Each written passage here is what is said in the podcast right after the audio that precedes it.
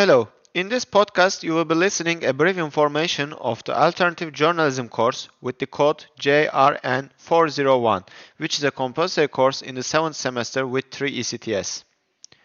The aim of the course is to teach and discuss how to use freedom of communication as a democratic right by using alternative media, the effect of technology on media has been in the form of globalization of news and access to news. The centralist structure of the media and the debate on freedom led to the need to use the media as a democratic right.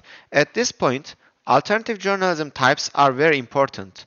The course discusses alternative media and mainstream media have to use freedom of information and have to use it correctly, its contribution to democracy, the central structure of media, and the effects of media technologies on these structures. In this course, students will learn about alternative journalism types such as peace journalism, robot journalism, slow journalism, and social journalism. For more information, you may review the course syllabus on the Journalism Department webpage.